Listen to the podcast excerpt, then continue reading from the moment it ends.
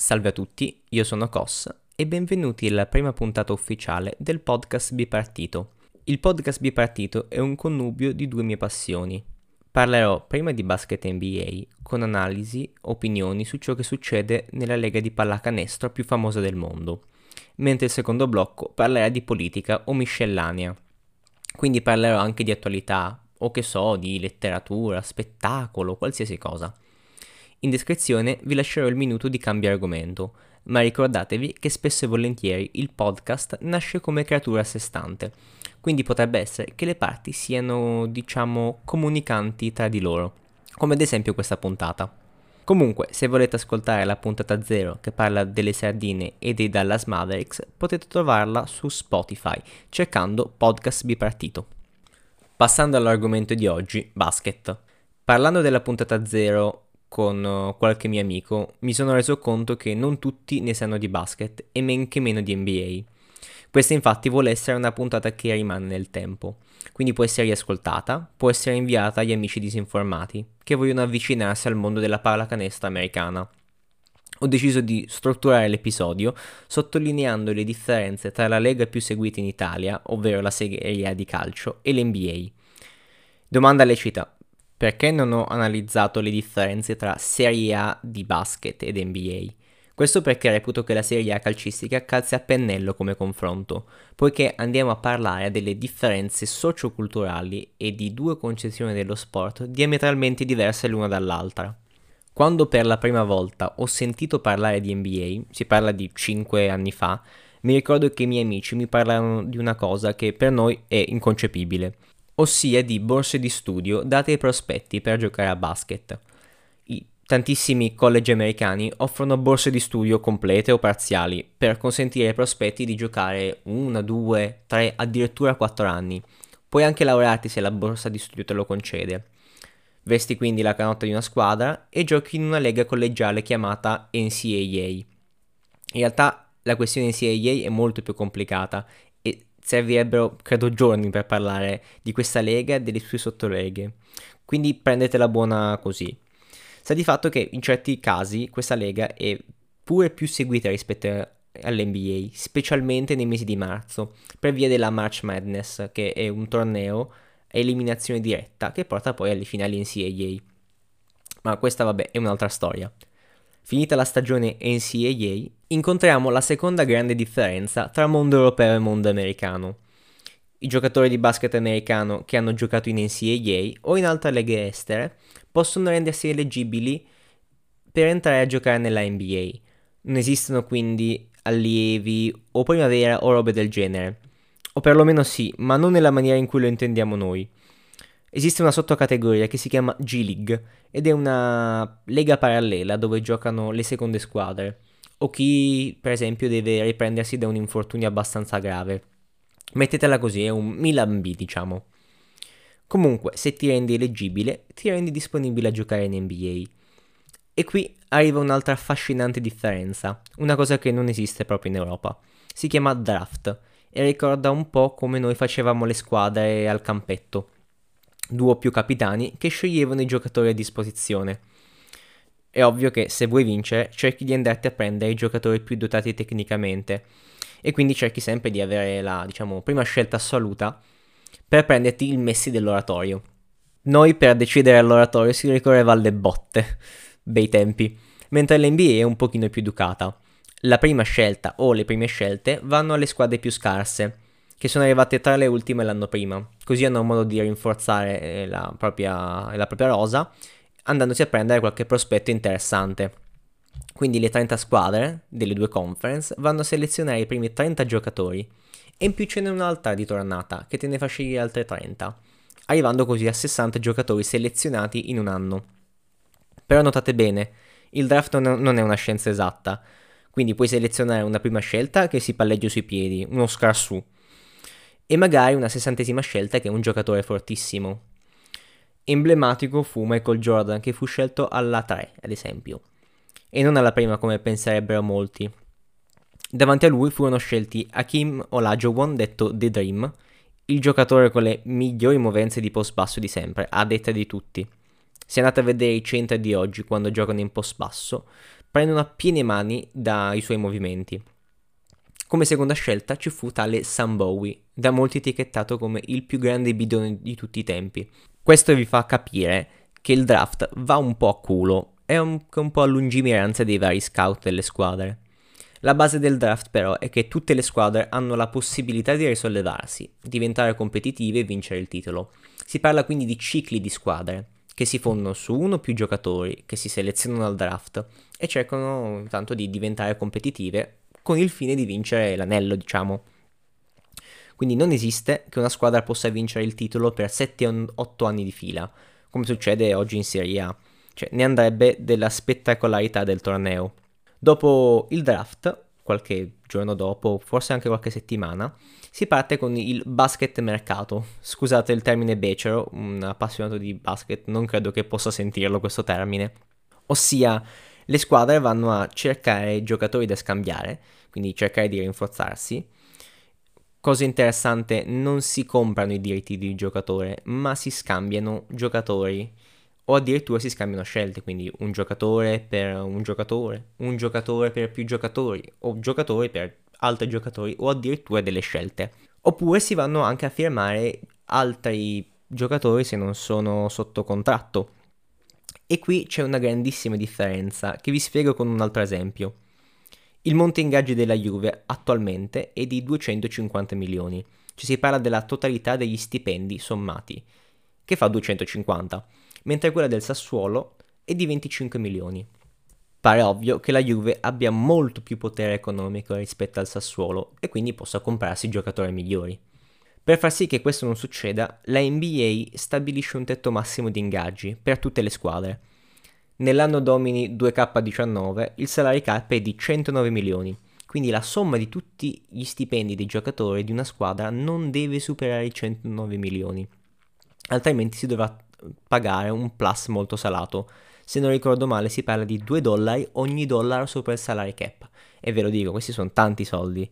E molti proprietari non hanno voglia di pagare questa, questa tassa. Comunque il salary cap è una mossa che pone diciamo in un piano orizzontale le squadre. Quindi non conta avere più potere finanziario degli altri, ma conta avere uno staff di livello sia in dirigenza sia sulla panca. Questo cambia incredibilmente l'alternanza di squadre in lizza per il titolo ogni anno e anche le vincitrici. Vi lascio un altro dato. Negli ultimi dieci anni, nella Serie A, solo tre squadre hanno vinto lo scudetto, di cui negli ultimi sette solo la Juventus, cosa che non accade in NBA, è impossibile. Mai visto una squadra, almeno se non si risale agli anni 60, in cui le regole erano un pochino diverse, in cui una squadra ne vincesse sette di fila. Ovviamente in NBA non conta quante partite vinci, cioè sì, in realtà è importante, bensì spesso e volentieri conta quando le vinci. Mi spiego peggio. Mi sono dimenticato di dirvi che il, che il, campionato NBA è molto più lungo e si giocano molte più partite rispetto al calcio. Un po' perché le partite durano la metà, 90 minuti contro 48 minuti del, di una partita NBA. Un po' perché il ritmo americano prevede ritmi più serrati. Da novembre a maggio si disputano 82 partite e le prime 8 classificate di ogni conference. Mm, scusatemi, mi sono dimenticato di dirvi che ci sono due conference, una est e una ovest, che sono composte da 15 squadre l'una. E praticamente le prime 8 di ogni conference andranno ai playoff, quindi si accede a un altro torneo. Uh, non è proprio eliminazione diretta, adesso vado a spiegarvi un pochino come funziona. Le prime 8 verranno accoppiate così. La prima andrà con la 8, la 2 con la 7 e così via. E da qui vedrete che anche il livello si alzerà. Giocatori che giocano magari in ciabatte durante la regular season iniziano a tirare fuori, diciamo, le palle e le difese diventano sempre più dure.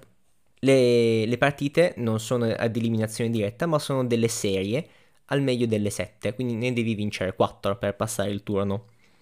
E in queste serie conta molto, molto, molto essere concentrati mentalmente. È successo più volte che certe squadre, anche con molto talento, eh, andassero nel pallone contro qualche squadra meno talentuosa, ma con molta più grinta e magari molta più concentrazione. Comunque, disputate le finali di conference, le due vincitrici si sfidano per le finali NBA, anche qua la meglio delle sette. E solo una squadra, giustamente, può uscire vincitrice, la quale vincerà il famigerato anello e il giocatore più incisivo, diciamo, vincerà il premio dell'MVP delle finali, quindi il Most Valuable Player delle finali.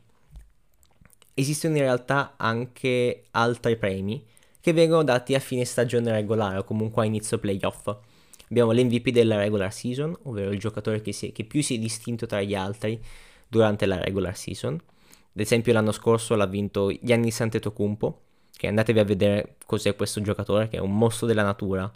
Questi giocatori se ne vedono circa uno ogni 20-30 anni, con queste qualità offensive, questo corpo gigantesco e questa velocità di piedi, mai vista, almeno io non l'ho mai vista.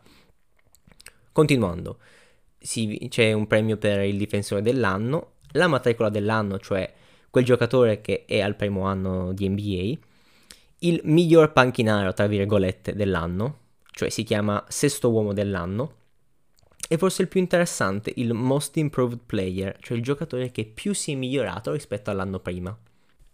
Ecco, questo è più o meno un riassunto abbastanza esemplificativo di come è strutturata l'NBA. Mi sono dimenticato di dirvi ad esempio che eh, a metà stagione circa c'è ad esempio un, um, un All-Star Game in cui praticamente vengono votati i giocatori più famosi e più talentuosi, disputano una partita tra stelle. In realtà a mio avviso questa è una pagliacciata, nel senso che molto spesso i giocatori si limitano nel, nel loro potenziale, quindi la partita non è molto affascinante. Però l'NBA in realtà è comunque tanto altro. Non è solo la, lega con i top 50 giocatori di basket al mondo o addirittura secondo alcuni la top 100, ma anche una lega molto eh, interessata ai diritti civili e da un lato vabbè è comprensibile. L'80% dei giocatori sono afroamericani e quindi sono molto attenti alla questione sociale, specialmente se ci sono atti di razzismo. Infatti l'NBA in questi casi non guarda in faccia nessuno. C'è stato un caso nello Utah in cui un tifoso ha insultato un giocatore in campo dicendogli inginocchiati come sei abituato a fare che qui in Italia non ha un significato particolare, ma là è molto sentito. Infatti è stato bannato dall'arena per sempre. Il trattamento dell'NBA non è proprio uguale a quello riservato a certi nostri ultra, come dire. E sono anche molto avanti sul tema dei diritti civili. Abbiamo arbitre donne e c'è stato il primo caso di giocatore gay in NBA. E tanto altro. Ad esempio io ho trovato molto ammirevole la posizione del commissioner Silver riguardo al caso Morey. Per chi non conoscesse Morey, è il general manager, quindi un dirigente degli Houston Rockets, una squadra di basket. E qualche settimana fa ha twittato a supporto dei manifestanti di Hong Kong. Cioè è successo un casino. Il governo cinese ha chiesto il licenziamento in tronco di questo general manager e tra l'altro gli Houston Rockets hanno legami commerciali molto stretti con i cinesi. ad esempio eh, Yao Ming, il presidente della, della, del basket cinese, giocava per i Rockets. Ma anche tutta l'NBA è legata commercialmente alla Cina. Perché i cinesi amano la follia e il basket, vi dico addirittura più del ping pong. Però il, il presidente dell'NBA Silver si è rifiutato di far licenziare Morey uno perché ha suo diritto esprimere la propria opinione e secondo perché non credo avesse il potere di licenziare Morey in quella circostanza. E questa scelta è importante perché i cinesi potrebbero smettere di mandare in onda l'NBA sulle reti nazionali cinesi e questo potrebbe sconvolgere i piani dell'NBA.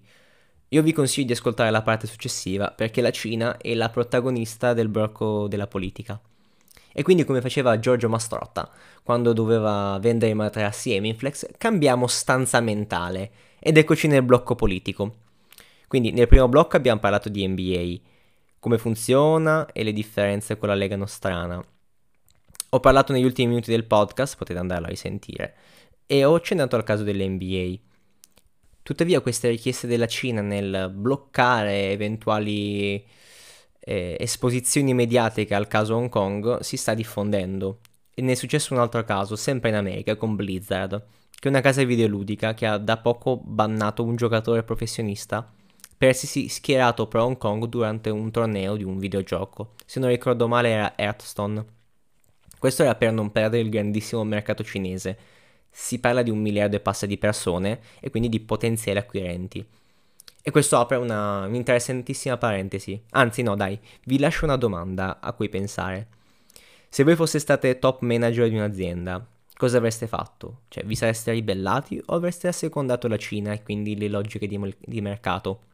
Infatti Hong Kong e la Cina sono il fulcro fondamentale di questa puntata, da cui partono tante considerazioni. Perché a mio avviso, ma questa è una mia opinione, sono una sorta di esemplificazione tra valori occidentali e autoritarismo. Momento storia passata. Hong Kong è una ex colonia britannica donata ai cinesi nel 1997 dalla Thatcher, ma questa donazione aveva una condizionale, cioè che Hong Kong e gli hongkonghini, o gli hongkonghesi, adesso non so, avrebbero dovuto mantenere le loro leggi correnti e il loro stile di vita fino al 2047, anno in cui entrerebbe a far parte definitivamente della Cina. Per ora infatti questa è una regione che noi considereremo a statuto speciale. Ci sono delle elezioni democratiche, per modo di dire, e ci sono dei partiti che si sfidano. Una base democratica e una legata diciamo a doppio filo con il governo di Xi Jinping, che è il presidente cinese, per chi non lo sapesse. In realtà ci sono anche altri partiti e la questione della formazione di governo è un pochino nebulosa per tutti quanti perché vota sia il popolo sia diciamo le corporazioni, quindi tutti quei, quegli ambiti economici e guarda caso sono tutti quanti schierati pro Cina. Ma da quando la Cina ha cercato di far passare in maniera più o meno evidente la legge sulle estradizioni, quindi una legge che permetteva a uno che è stato arrestato a Hong Kong di essere mandato in Cina, quelli di Hong Kong si sono resi conto che la Cina sta cercando di velocizzare i tempi di riunificazione. E questo a loro non va bene per niente. Hanno infatti scatenato proteste per tutta la città e queste proteste vanno avanti da almeno un mese. E la polizia, dato che è, diciamo, il potere esecutivo e rimane comunque cinese, sta cercando di reprimere con la forza. Forse avete sentito parlare dei ragazzi assediati nel Politecnico dalla polizia dopo molti scontri e sono rimasti bloccati là dentro e quando qualcuno cercava di uscire, la polizia prontamente li arrestava. Noi di queste persone non sappiamo più niente in realtà. Potrebbero essere state torturate o, o lasciate, questo non, non c'è dato saperlo. La domanda fondamentale però è perché la Cina sta cercando di riunificare. Non c'è una risposta univoca, devo essere sincero, ma credo sia fondamentale parlare della via della seta, che non è quella di Marco Polo, ma è un progetto che la Cina si è proposta di costruire. È un'opera infrastrutturale gigantesca che costerà all'incirca tra i 4.000 miliardi e gli 8.000 miliardi. Ed è la costruzione di strade, infrastrutture, porti in giro per il mondo, in modo da collegare Oriente a, all'Occidente. E Hong Kong, essendo un porto, è una pedina fondamentale. Nota a margine più o meno simpatica, direi, che eh, mi sembra giusto sottolineare che la quasi totalità dei porti che fanno parte della Belt Road in realtà sono di proprietà cinese. In realtà questo progetto, uh, se ne avete sentito parlare, se ne parlava circa a maggio, potrebbe essere un grande vantaggio economico persino per noi. Ma attenzione a non finire come gli stati africani, che stanno contraendo sempre più debiti con Pechino. Prendete l'esempio del Djibouti. Praticamente l'85% del debito del Djibouti è in mano alla Cina. O ad esempio lo Zambia, che ha una situazione similare. Quindi bisogna fare molta attenzione a non finire in uno stato di sudditanza economica. Chi farà parte della Belt Road è anche la regione dello Xinjiang, che magari non, vol- non vi dice niente, ma è una regione ovest della Cina ed è una delle regioni con la più alta percentuale di telecamere per capita, quindi una telecamera ogni sei persone. Questo perché, oltre ad essere una regione ricchissima di materie prime come petrolio e carbone, e dato che la Cina sta comunque andando avanti economicamente, sta facendo crescere il suo PIL, c'è sempre un bisogno maggiore di energia e petrolio e carbone sono l'ideale. Ma perché vive una minoranza di fede islamica che ha ben poco a che fare con i cinesi di etnia Han, che è la, diciamo, l'etnia dominante in Cina. Infatti queste persone hanno non solo tratti somatici diversi, ma anche una lingua div- completamente diversa, che ricorda un pochino il turco, diciamo. E quindi Pechino, come ogni buona potenza autoritaria, ha iniziato a usare un vecchio metodo ereditato da Stalin durante l'Unione Sovietica, ossia di inondare la regione di persone dell'etnia dominante, concedetemi il termine, che si sono subito impadroniti dei centri economici del paese, lasciando, diciamo, eh, gli ambiti meno redditizi alla popolazione uguri, che è praticamente questa popolazione a stampo islamico. Questo in realtà è uno stile che fu adottato già dalla Cina in maniera più o meno indiretta nel sud-est asiatico. Praticamente i cinesi cercavano di prendersi il commercio di una nazione. Uh, Terzani in un suo libro che si chiama Un indovino mi disse, in realtà me ne parla approfonditamente. Comunque, in realtà Uh, a forza di sopportare, a un certo punto gli Uguri hanno scatenato una sanguinosa protesta nel 2009 in cui sono state uccise centinaia di persone e continuano a succedere casi, almeno continuano a succedere casi di terrorismo così, tra virgolette. Quindi il governo cinese ha deciso di usare il pugno di ferro con questa popolazione, quindi una politica di deestremizzazione seguita dalla costruzione di campi di rieducazione, tra virgolette. Purtroppo è uscito un, uh, un leak dal Partito Comunista Cinese che ne parla, il resoconto è agghiacciante. Ad esempio parlavano del fatto che eh, gli studenti uiguri che tornavano a casa e non vedevano più i loro, i loro familiari dovevano essere trattati dalla polizia in una certa maniera, diciamo, eh, i poliziotti dovevano intimare i ragazzi a comportarsi bene perché ne sarebbe valsa poi la vita dei, dei propri genitori. Ci sono anche stati casi di interviste di detenuti rieducati allo stile di vita cinese e mi sono preso la libertà di prendere un pezzo, tradurlo da un'intervista di France 24 e anche un pochino riadattarlo, ve lo leggo. Mi portarono in una cella di sicurezza con porte di ferro molto pesanti. La stanza era di circa 20 metri quadrati, senza finestre, e dentro c'erano 40 donne, molte delle quali giacevano per terra, una accanto all'altra, e tutte avevano le catene ai piedi. In tutto questo mancavano i servizi sanitari di base, e gli addetti cinesi che praticavano una sorta di lavaggio del cervello, mostrando video di Xi Jinping e costringendo a fare report o saggi su di lui, e cantare a sf- canzoni a sfondo nazionalistico. E se non fossero state fatte queste cose, le conseguenze sarebbero state corporali. Prima di dilungarmi, ovviamente, non ho, non ho troppi giudizi personali su, sui reportage e pensare che questi siano campi di concentramento potrebbe essere una, un'ipotesi molto veritiera. Tuttavia lascio a voi le considerazioni. Andatevi pure a vedere i video di giornalisti americani o comunque occidentali che vanno a vedere questi campi di rieducazione, in cui vedrete che c'è una discrepanza tra le interviste di, che, vengono, che vengono fatte nei campi di rieducazione e dagli ex detenuti che vi ci vivevano. Infatti i detenuti sembrano molto contenti, ci sono video addirittura in cui ballano e cantano, mentre gli ex detenuti hanno un'opinione diametralmente diversa. E quindi lascio a voi veramente le considerazioni. In conclusione, spero che il podcast vi sia piaciuto e se riuscite a condividerlo mi fareste ovviamente un grande favore. Per eventuali commenti, critiche, accorgimenti, o nel fatto magari, non so, insultarmi per la mia suadente voce, scrivetemi pure su Instagram a podcast underscore bitpartito. Un bacione a tutti e ci vediamo. Ciao ciao!